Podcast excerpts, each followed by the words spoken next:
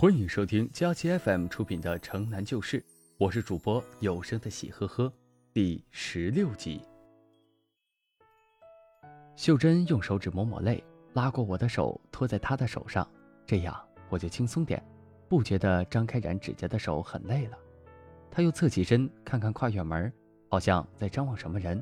她自言自语地说：“就是这时节，他来的，一卷铺盖。”一口皮箱，搬进了这小屋里。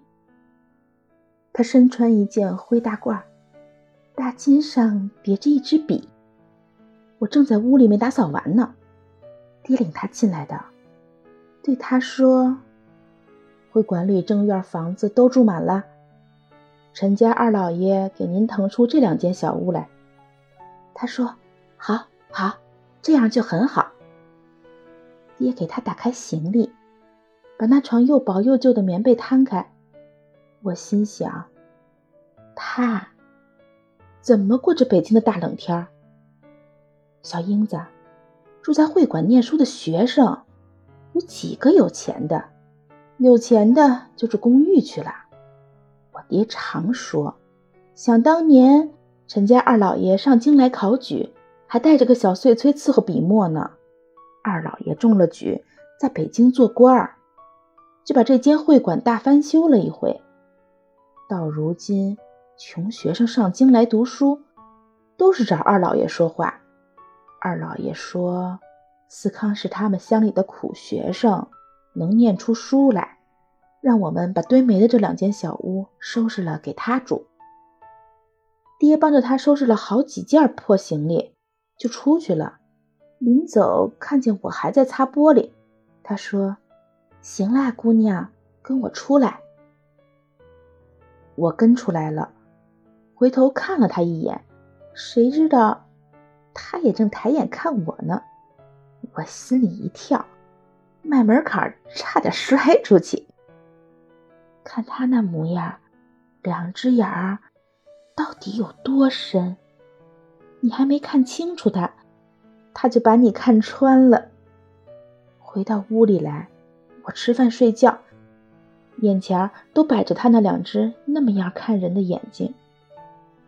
这就是缘分。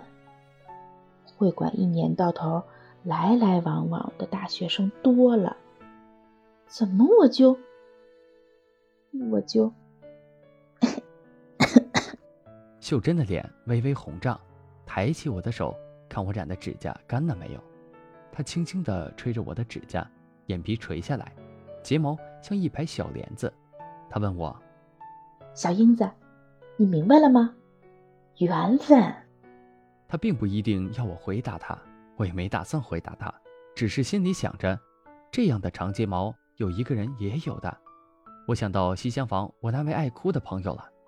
秀珍又接着唠叨：“我天天给他送开水去，这件事本该是我爹做的。”早晚两趟，我们烧了大壶开水，送到各屋里给先生们洗脸泡茶。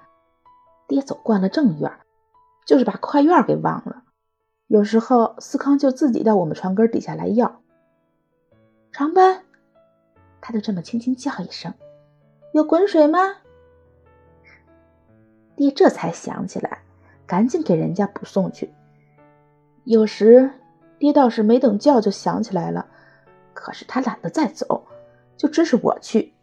一来二去，这件差事到跨院送开水，仿佛就该是我做的。我送水，一句话也没跟他说过。我进了屋，他在书桌前坐着，就着灯看书呢，写字儿呢。我就绷着脸，打开那茶壶盖，唰的。就听见开水灌进壶的声音。他胆子小着呢，连眼儿都不敢斜过来，就那么耷拉着眼皮坐着。有一天，我也好新鲜，往前儿挪了一步，微探着身子看他写什么。谁知他也扭过头来了，说：“认字儿吗？”我摇了摇头。打这儿起。我们俩就说话了。本集播讲完毕，感谢您的收听，欢迎分享订阅，更多精彩尽在佳期如梦 FM。